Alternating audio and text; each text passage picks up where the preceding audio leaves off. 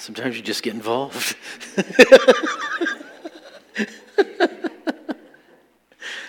Did you hear any of that? they didn't. right? Luke 22, verses 1 through 23, as you'll stand as I read the Word of God with my mic on. The feast of unleavened bread was drew near, which is called Passover, and the chief priests and the scribes sought how they might kill him, for they feared the people. Then Satan entered Judas, named Iscariot, who was numbered among the twelve. And so he went his way and conferred with the chief priests and captains how he might betray him to them. And they were glad and agreed to give him money. And so he promised and sought opportunity to betray him to them in the absence of the multitude. Then came the day of unleavened bread when the Passover must be killed, and he sent Peter and John, saying, Go and prepare the Passover for us that we may eat.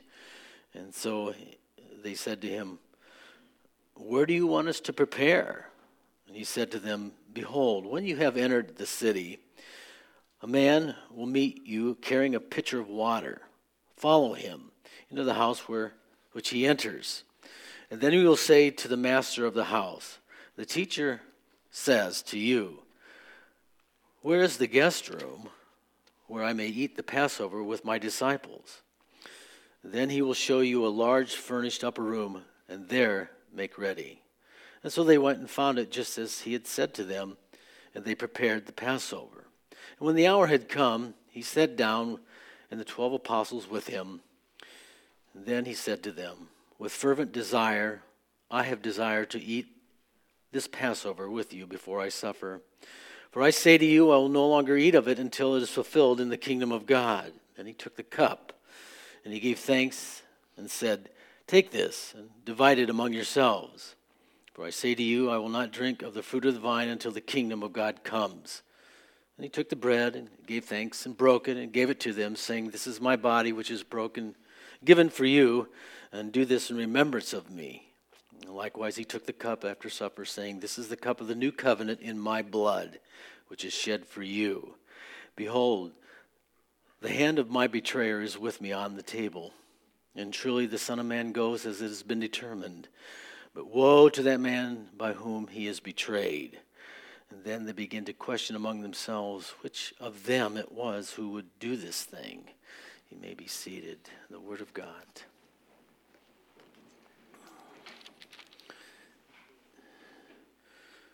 Determined by God. The sovereignty of God is a powerful subject. It's, a lot of discussion goes on uh, among believers about the sovereignty of God. And yes, He creates, He rules, He delegates authority.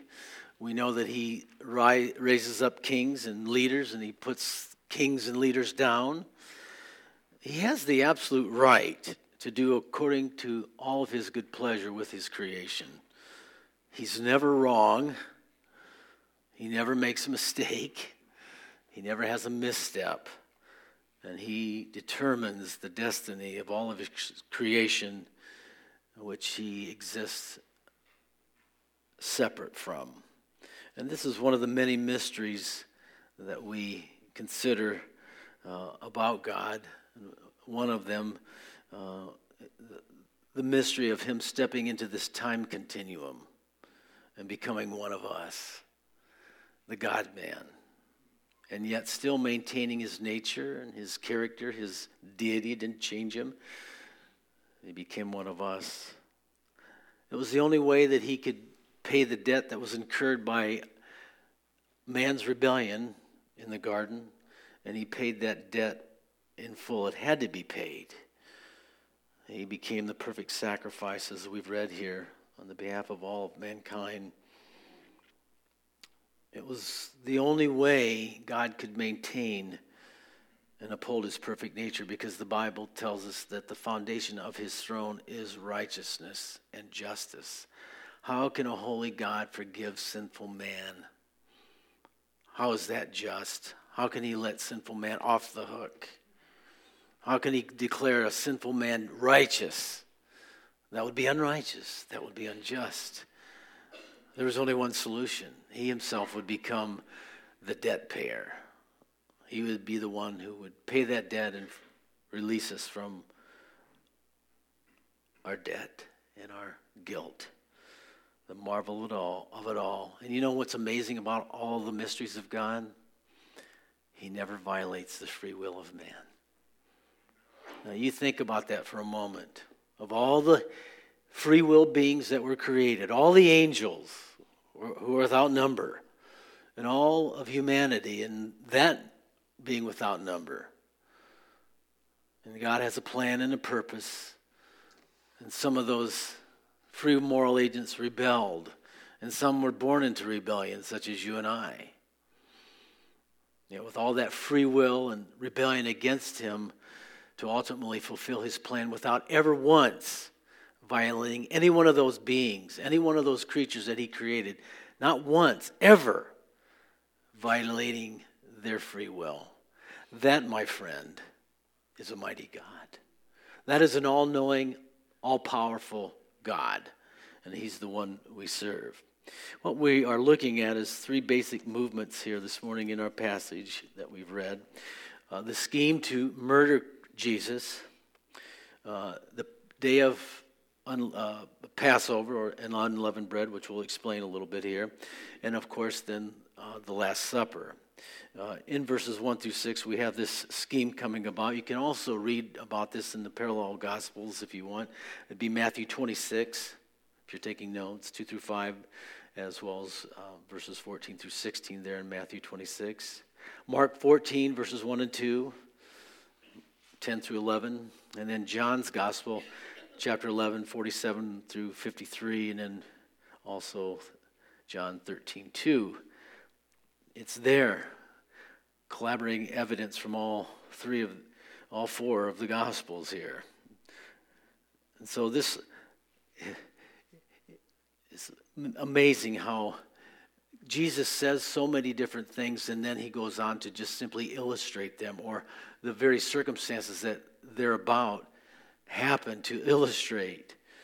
John made an incredible, insightful, truthful statement, unfortunately, in John 1 11 and 12, where he says, He came to his own, and his own did not receive him. But as many as received him, to them he gave the right to become the children of God. To those who believe on his name, you have the right, you have the authority. Having received Jesus, you have the right to become a son of God. That is an incredible statement that we can just read through and just kind of Wow, isn't that just nice? Isn't that sweet? Yeah, that's more than sweet. Because when you understand the depth of the sons of God, whenever that's used in the scripture, it is used for a direct creation of God. Bene Elohim in the Hebrew is sons of God, and the angels were a direct creation of God. Each and every one were an individual creation of God uh, not like man, who was were propagated through uh, men and women and down through the history. So it's, it's not it's indirect. Adam was the son of God because God took some dirt and he formed it and then he breathed into it. He was the direct creation of God. Sons of God, direct creations of God. What's marvelous is what Paul and the truth that Paul stated to the Corinthians. You are a new creation in Christ. You are a direct creation of God. You're now a daughter of God. You are now a son of God, a direct creation. Your new man wasn't brought forth by the will of the flesh, but by the will of God. Isn't that a wonderful thought? To know that you are a direct creation. Your spirit man that never sins. Your spirit man never sins. It's born after the seed of God. It cannot, First John. So the, what's the issue with sin? Because I got problems, bro. Right? That's your flesh. You're dragging around a dead man with you. Unfortunate as it may be, we have been given authority and power over that, as we'll see as we continue our study here. But the un- Feast of Unleavened Bread, which is uh, the first day, uh, was known as Passover, which is one day they would kill, it must be killed on the first day. And so that was the month of Nisan, and the 14th, it, that Passover lamb would be killed. And then the following day, in the remaining seven days, uh, 15 through 21, would be the Feast of Unleavened Bread. During that whole week, no leaven, nothing of yeast could be in, in any of the foods that were partaken of. That was set forth uh, by Moses. But here we see the, the chief priest, the establishment, uh, is out to get Jesus, and they're going to get him. They've been looking for this opportunity to take him by force. And um, Jesus, uh, according to John's gospel, had raised Lazarus from the dead. And then the Jews that were present there went and tattletaled to the establishment. Hey, do you know what Jesus did? This guy was dead for four days and, and he raised him from the dead. Just unbelievable. He's got to be the Messiah. He's just got to be. Ah, sent him over the edge. You know, you can read about this in John 11. I just, it lets you into the mind and the heart of these demon possessed leaders. I mean, it, they're accusing Jesus of being demon possessed, but really, in reality, it, they were. They were in it for the money, for the power and control over the people. They were not sincere followers of God. Look, if Jesus continues in his ministry, everyone's going to believe. Like that was a bad thing, right? Satan just twists things. And besides that, we'd lose our job. Do you realize how much of a gravy train we're on here? The money that we're making. We can't have that guy messing up our scheme, our taking away our jobs, our place. And so you can read about that. That's quite embellished and paraphrased, but you get the idea. And so as we've read, Judas goes to them and I'll rat him out for you. What are you going to pay me? And I can do it without there being a ruckus because that was the thing. They were you read that in John. Let's just turn there. It's kind of cool. I just you can pick it up in verse 45. We won't cover all the verses for the sake of John 11. John 11 and 45 is where it starts, but we won't cover it all.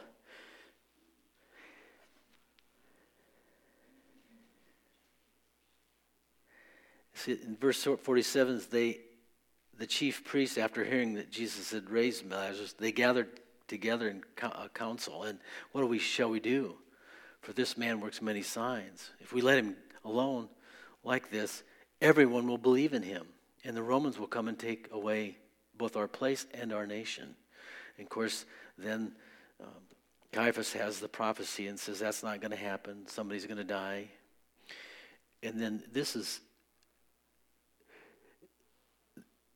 verse 55 and the Passover of the Jews was near, and many of them went out from the country to Jerusalem uh, before the Passover to purify themselves. And they sought Jesus and spoke among themselves as they stood in the temple, What do you think? Will he not come to the feast? Now, both the chief priests and the Pharisees had given a command that if anyone knew where he was, that they should report it, that they might seize him. So they're, they're just waiting and watching for this to, to come down. And then there's that part where they make it up from their coming from Galilee. Remember that whole procession? And then he heals Lazarus, and then he leaves the area of Bethany for a bit until the final week, and then we have the triumphant entry. So you kind of can put the pieces together when you read all the Gospels, which is, I find, as you know, very exciting. Now, the scribes here, uh, going back to our passage, uh, these are the guys who studied the law. Most of them were of the priestly line, and they were, they were like lawyers. They studied uh, the scriptures and, uh, and interpreted it for the people and, and these would have been the guys that followed Jesus around with their pencil and paper, you know, waiting for Jesus to misstep, to violate the law in some way so that they could bring accusation against him. Just continually judging and criticizing Jesus. There are those that get caught up in legalism, they get caught up in the law. Because, see, the law is something you can measure. And there are people who, who uh, measure their spirituality by keeping the law. And they want to measure your spirituality by how you keep the law. And so there's this mentality of, of watching and criticizing and judging. And what does the Bible say about you and I judging others? If you are a judge of your brother, you know you became a judge of the law. And if you are a judge of the law, then you are no longer a doer of the law. You're no longer a servant, you're become a judge.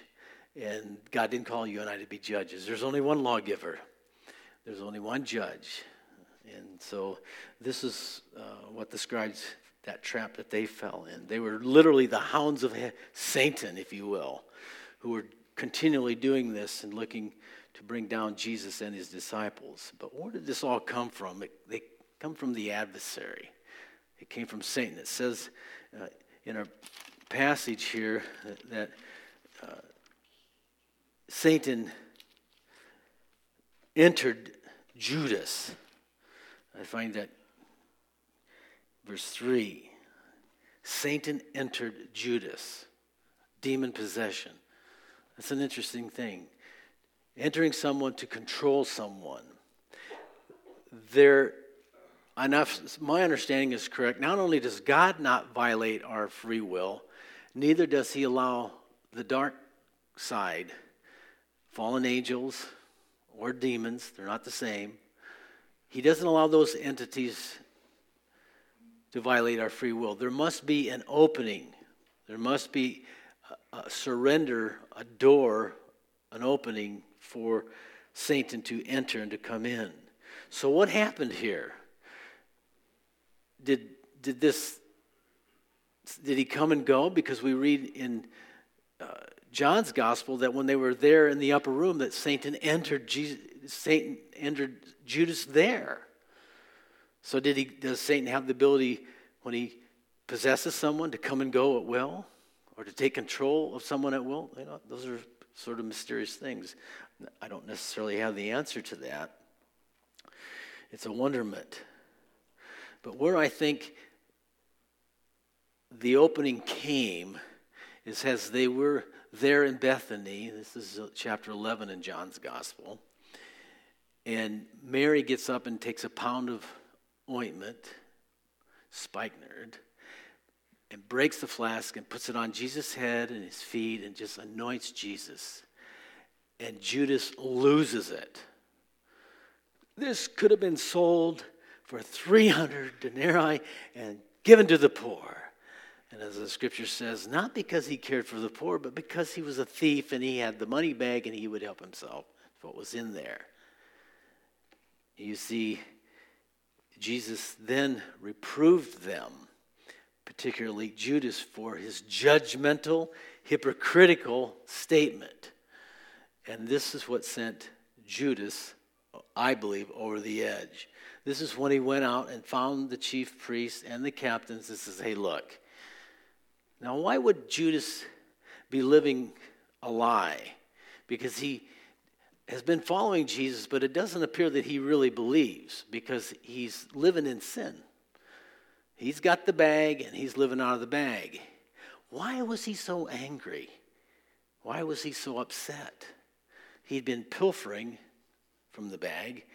Did he get himself into some financial difficulty? You know, he's losing money on the stock market and he had to pay the, you know, the, the go between a little bit to catch back up. And he was in a financial bind. Who knows?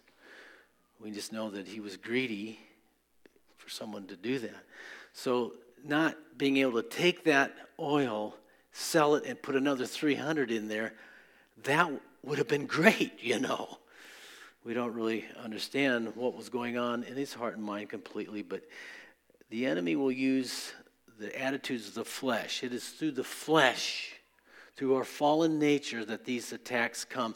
This is the avenue by which Satan enters. When we live in sin, we're not taking uh, the proper measures to deal with sin in our lives, then this can be a point where the enemy can make entrance and, and influence us and have us to do things that are uh, not godly and not good.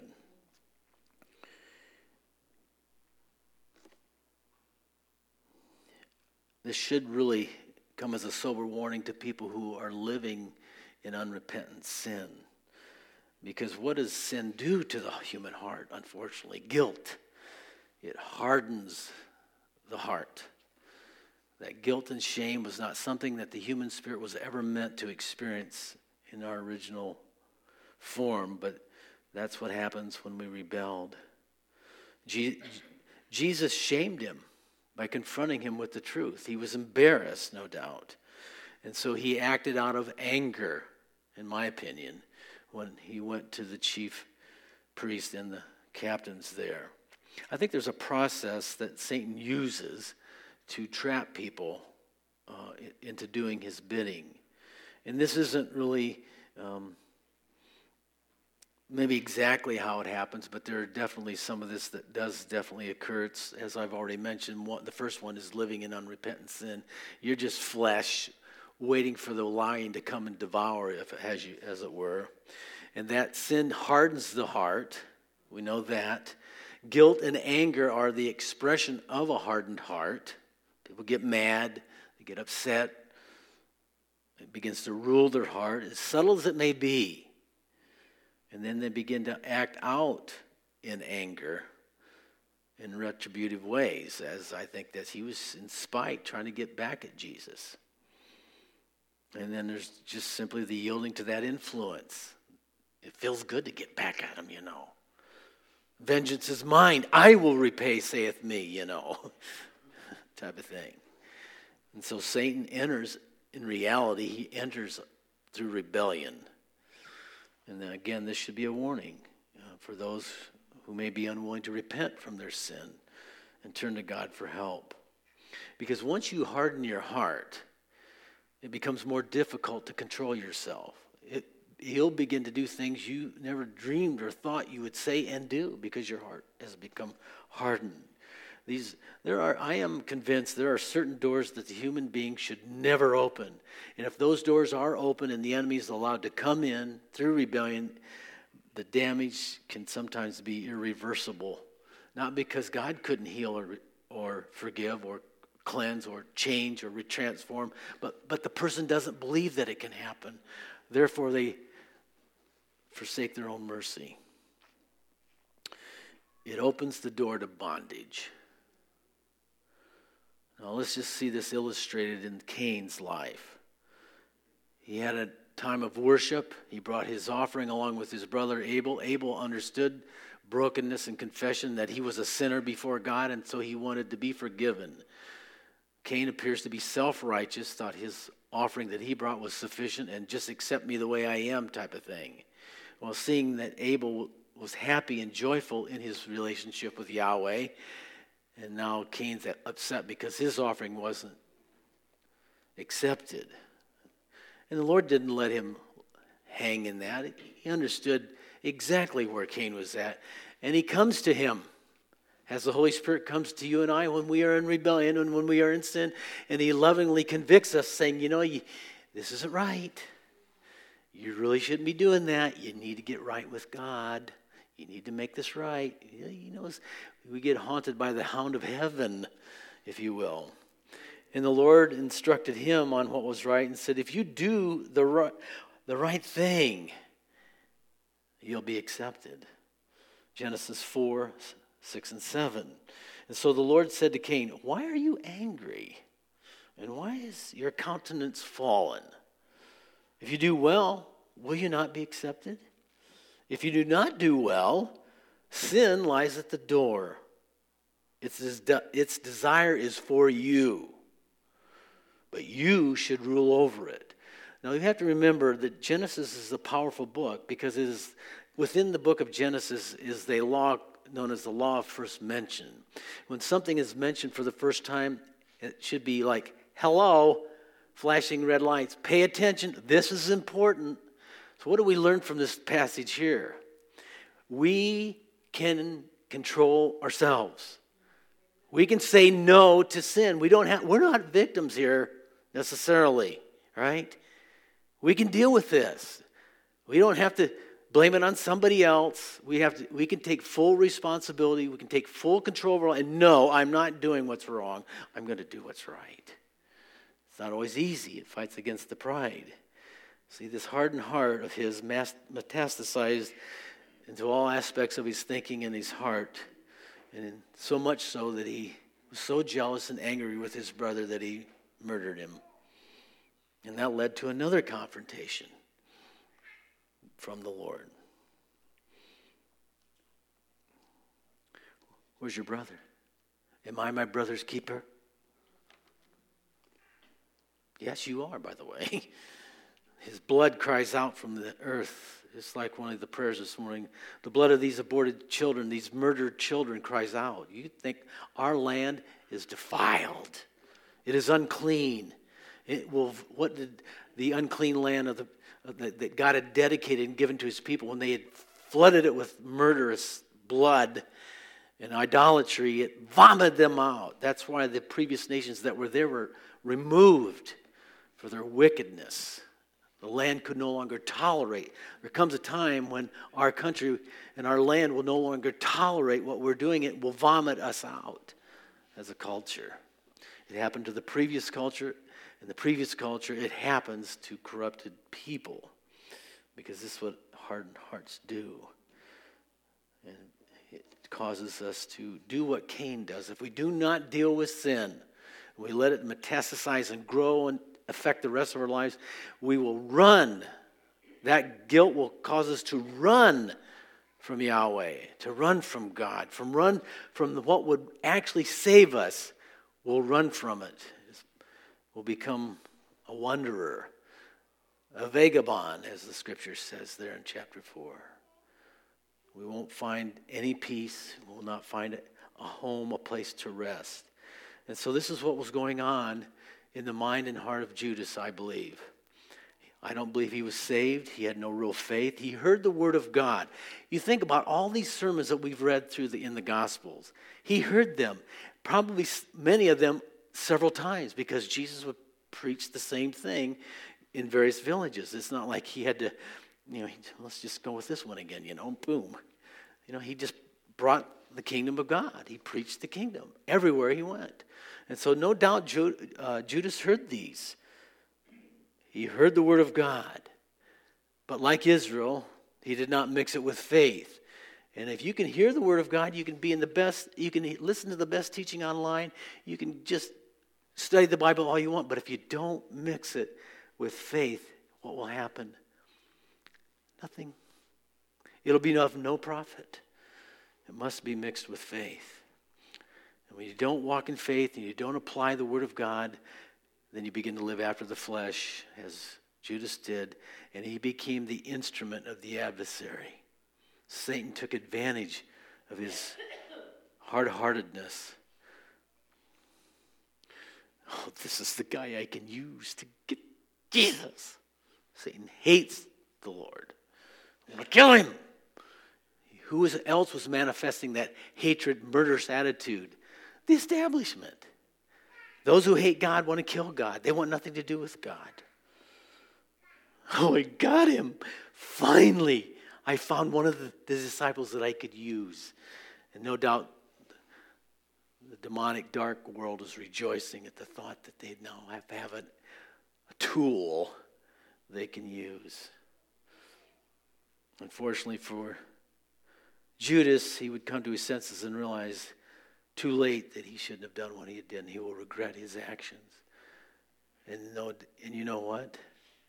Satan, the devil, also regrets this action. 1 Corinthians chapter 2, verse 6 through 10 tells the story of Satan's disappointment and anguish over his wrong move. 1 Corinthians 2 6 through 10. However, we speak wisdom among those who are mature, yet not the wisdom of this age, nor the, of the rulers of this age, who are coming to nothing.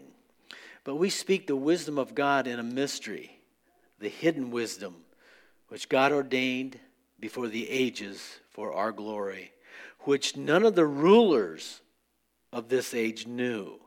For had they known, they would not have crucified the Lord of glory. Do you think he's talking about Caesar, the local government? He's, Paul is referring to because he has an unseen realm mindset. He understands that we're not fighting against flesh and blood literally. We are fighting against powers, rulers of the darkness, the principalities, the fallen angels that rule over and bring tyrannical reigns through human men. Those guys behind the scenes, the rulers of this age. If Satan would have just thought through wait, now wait, if I kill him, that's going to make me a murderer. But if I let him go, then everybody's going to believe he's caught. But he doesn't even think that way. He's so excited about the fact that he's trapped the Son of God and that he's going to have him crucified, that he's filled with glee. But he's blinded by his pride. And through his pride, he did become a murderer. And what, according to God's judicial court system in heaven, what is the punishment for murderers? It's the death sentence.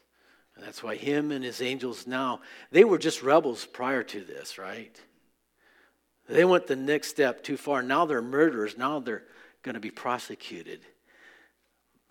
Hell and the lake of fire are their eternal residence. But for you and I, eye has not seen, ear has not heard, nor has it entered in the heart of man the things that God has prepared for those who love him. But God has revealed them to us through his Spirit, which searches our heart. You can imagine the good things that God has in store for you. Whew. 7 through 13, we have the days of unleavened bread. We'll hustle through this to get to the, our last section here. We observe communion this morning. But the day of unleavened bread, you know, the Passover, as we've said, the first day there must be killed. They just called it the Passover, which included the, uh, which is really known as the Feast of Unleavened Bread, but it's all kind of one package. Um, uh, we see here uh, the Lord sending Pete, Peter and John to prepare for the Passover. And just I think there's, a, there's something here that's applicable to us. If you allow me to spiritualize it a little bit here, we're all seeking the Lord. We seek the Lord daily. We want to know His plans and His purpose for our life. Should I do this? We always have so many choices to make. We have to exercise our free will. Sometimes we don't know how to exercise that. Do I go here? Do I go here? I don't know what to do. You, have, you ever have, you have that going on in your life? Yes, no? Are you breathing? Yeah, okay. I think this is a good way to pray. Verse 9 says, Where do you want us to prepare? Where do you want? Lord, where do you want me to go? You can add a lot of questions. The reporter questions are really good to ask the Lord, but a lot of conversation with God should involve questions because we don't know. We're asking questions. I know sometimes we, as, as a parent, raising little, little people, where's your right out? Stop asking so many questions. You know what? God's not like that, though. You can ask God as many times, as many questions as you want, and it's a good thing. Lord, where do you want? Lord, what do you want? What's, what's your heart? Where, in this case, where do you want us to prepare? And Jesus speaks to them. Go into the city, look for the man carrying a pitcher of water. Now, normally, this was a job, carrying the water was usually done by the ladies, and that's just kind of the way it was. So he's telling this is going to stick out a little bit to them. Look for the man carrying a water and following him, follow him into the house. And from that, I would like to say when you're seeking the will of God, you should be paying attention to those who are already doing the work. People that are involved steadily doing the work of the Lord, those that really are servant hearted. He's working, he's doing his job, he's about his business. That's the kind of people you want to look for when you're seeking the Lord for direction and purpose. Because they're walking in it. They've, they've learned something because they're doing, doing it. The other thing that it expresses about a servant is they're not beneath doing the menial tasks. Oh, I can't pick up trash. That's for that's for the ladies to clean up the mess. You know, do you consider certain tasks below yourself? Do you have a servant's heart? So these are these are the things that are important if we're going to discover the will of the Lord. You know, we see this throughout Scripture, by the way. You know, when Jesus did his first miracle at Cana, Galilee, it tells us that they were told to fill the firkins with, you know, the jugs, the vasks, the vas, big ones, with water. Like, and then the the leaders, wow, where'd you get this? This is really good. Well, usually you bring that out last, but this, is whoa, this is really good stuff. Where'd you get this? What does it say? The servants knew. They knew. See, God has this affinity towards servants. He really likes servants because he's a servant. And he lets servants know what's going on. He reveals his secrets and his purpose to people that are servants. Not the ones that want to lord and rule over, but the ones who roll up their sleeves and get involved. So, bottom line look for those who are already doing the will of God to get advice if you need it, those who are presently and actively serving the Lord, those who have a servant's heart. Notice that Peter and John didn't go check out if there were any sales in the local market because they knew that they were going to need supplies.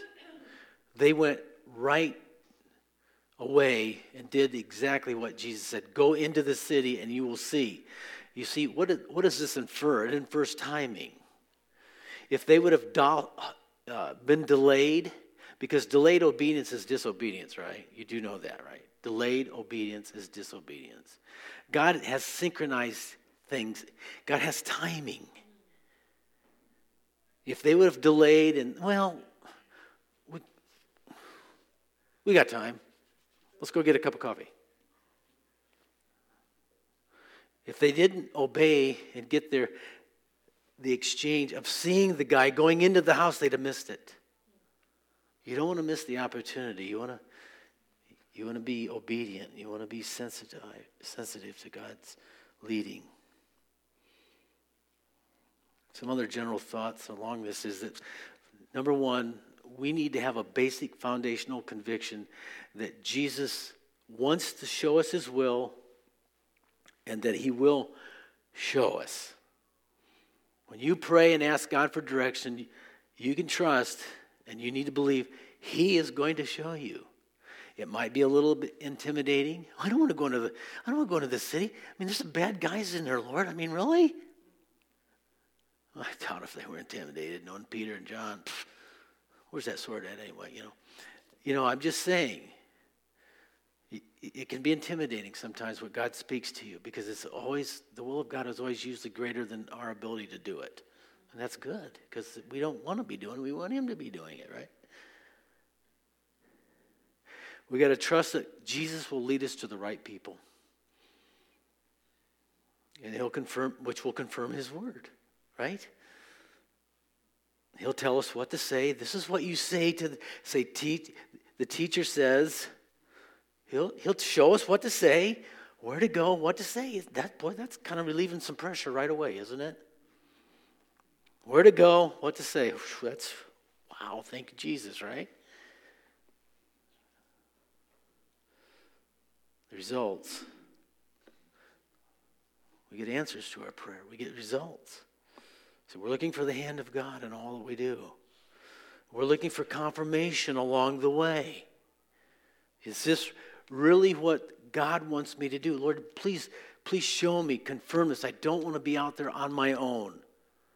And when all this happened that for John and for Peter doing this, that is just as Jesus said. Wow, cool. And that's the way it is, that's the way it's supposed to be for our lives. It would be just as, and that's what this says. It was just as Jesus said it would be. We fulfill the plans and purposes of God. Isn't that great? A large furnished room was provided. God always provides everything that we need in the end. That's the point. Ending with the Lord's Supper here. I love this. It's probably one of my favorite passages when it comes to communion, right? And observing the Lord's Supper. He says, with, with fervent desire. Now, you see, have you noticed in your Bible that that's an italicized? Did you see that there? Look real closely. You can see that that's italicized. What does that mean? That means it's not in the original language. It was inserted by the translators because of something that the original language is expressing that cannot be expressed otherwise. So they, it's a helper. Epithomeo means desire, craving, a longing for. Now, in this context, we, we read without the word fervent, with desire, I have desired to eat. Because it's mentioned twice and that it's doubled, that communicates the intensity. If I say something twice, or God says something twice, that's usually said because it's important or it needs to be emphasized. You get it? I'm sure you do. And so, this reveals the heart of God. I just want to be with you guys. I love you so much. Do you think about how much God loves you? Do you believe God really, really loves you? And then some of you just thought, are you kidding? How could he love me? I'm a train wreck. I've made so many mistakes. That's why this love that we speak of is foreign to us. It's unconditional. You're loyal to me. I express my loyal love to you. I've already taken care of your dirty diapers. You're going to be mature. You're going to grow. You're going to become all that I intend to be. Not in this life, but in the one to come. I'm just allowing you to suffer so that I can teach you, so that you'll open up to me and trust me with desire. I have desired to eat this Passover with you. This is the last banquet that Jesus would have with them, this Passover meal. It's not the last one he will ever have. When's the next one coming? We're going to be with him. Woohoo! You can go. You can get a little Pentecostal on that one. In the kingdom of God, and it's coming like a freight train, and nobody's going to stop it. And it says he took the cup. In verse 17, he gave thanks. He said, Take this and divide it among yourselves. This is not the communion cup that we're used to here. Those of you who are familiar with the Passover meal, how many cups are there? Very good. Oh, four. That's right. This is probably cup number one. We're just starting the feast. You know, the could be the second. We don't really know. Luke was is a Gentile. He's not into the all the Jewish things that go on at the feast, probably but I'm going to educate you a little bit. And we're going to, we are planning on doing one this spring. Uh, Ari and, and um, Rob are um, going to help us with that this time around, Lord willing. Let's just go real quickly through the cups. First cup was called the cup of sanctification. Yahweh is setting his people Israel apart from the world uh, as his very own nation.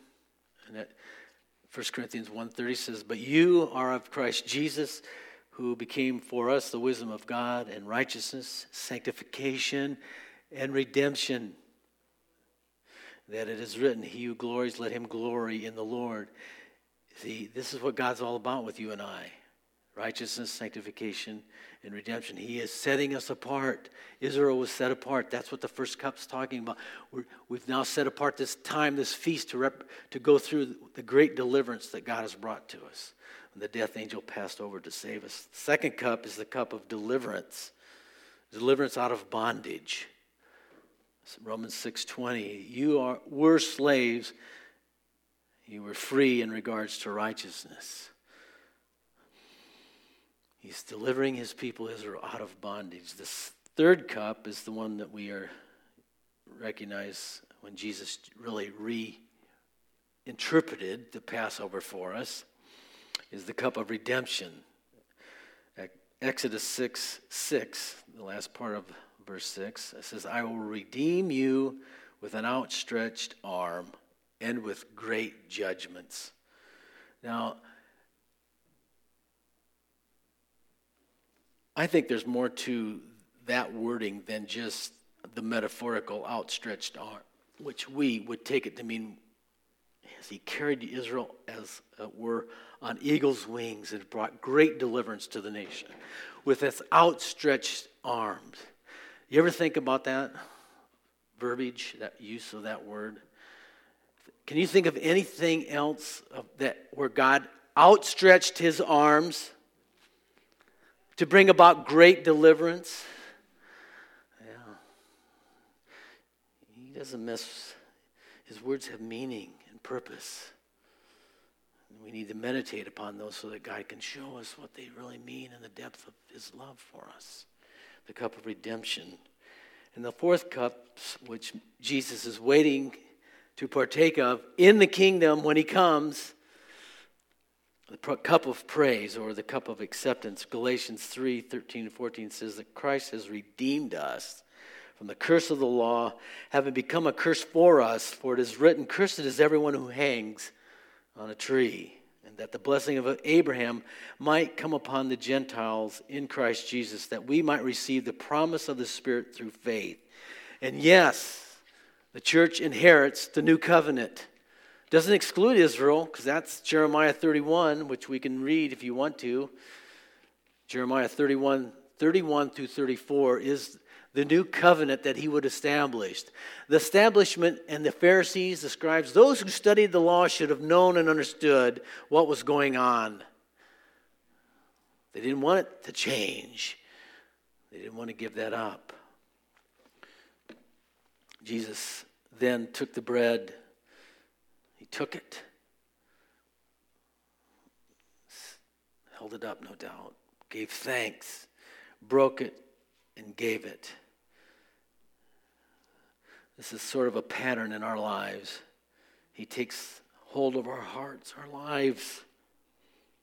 And no doubt, Jesus thanks the Father for the surrender of your soul and spirit to Him. And then He breaks us. Yep, He breaks us down so that we'll shed the flesh. And then it says He gave it, He gave it to them but in reality, what this is, is Jesus giving himself for us that we might give ourselves to him. He's speaking in a way of what's going to happen to him. He's going to be broken, shattered. You see, this third cup, it does represent the new covenant. The wine, obviously, the, his precious blood, which he shed for mankind. You know, these pictures illustrate powerful truths that as you and I, as we get ready here to take communion this morning, we're going to take it. For those of you who um, are visiting or whatever, there's two cups. The, the bread is in the lower cup, so just kind of slightly twist the top one with the juice to access the, the bread. Take the bread and the cup and hold them, and we're going to partake together. Uh, we'll drink the cup and the, eat the bread together.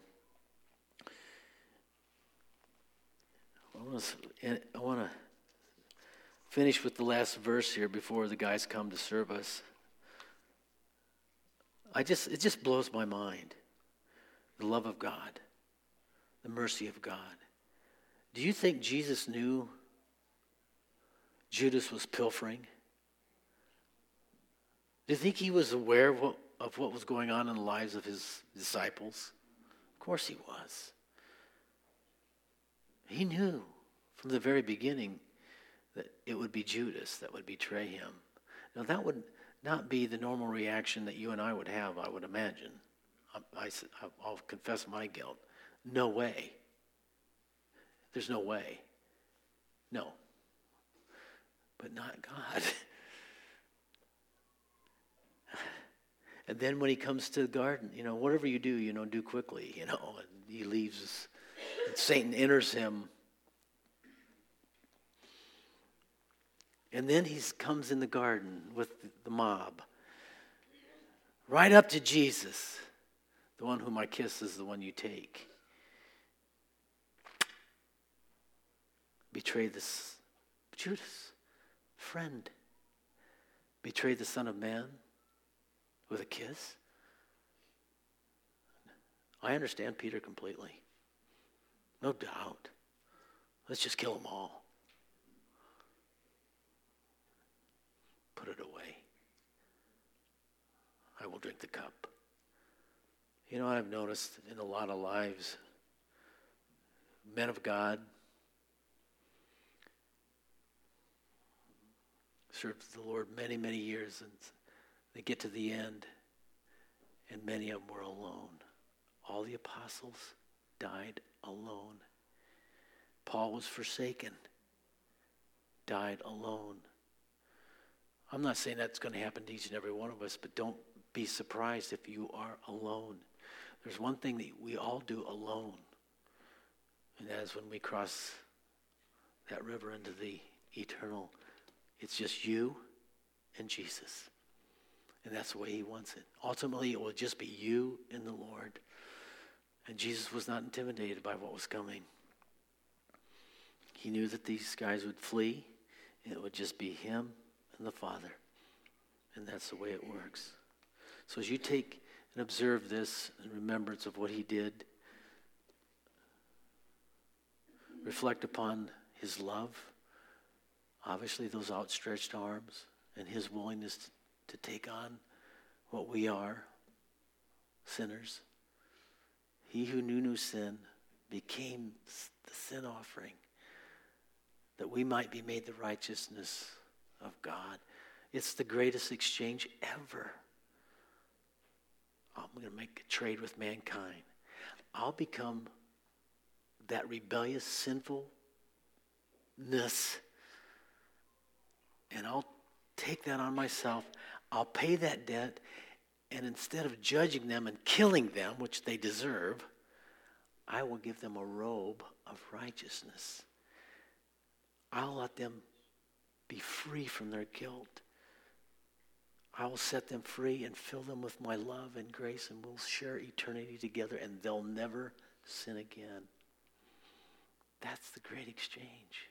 Fellas, would you come? And serve us.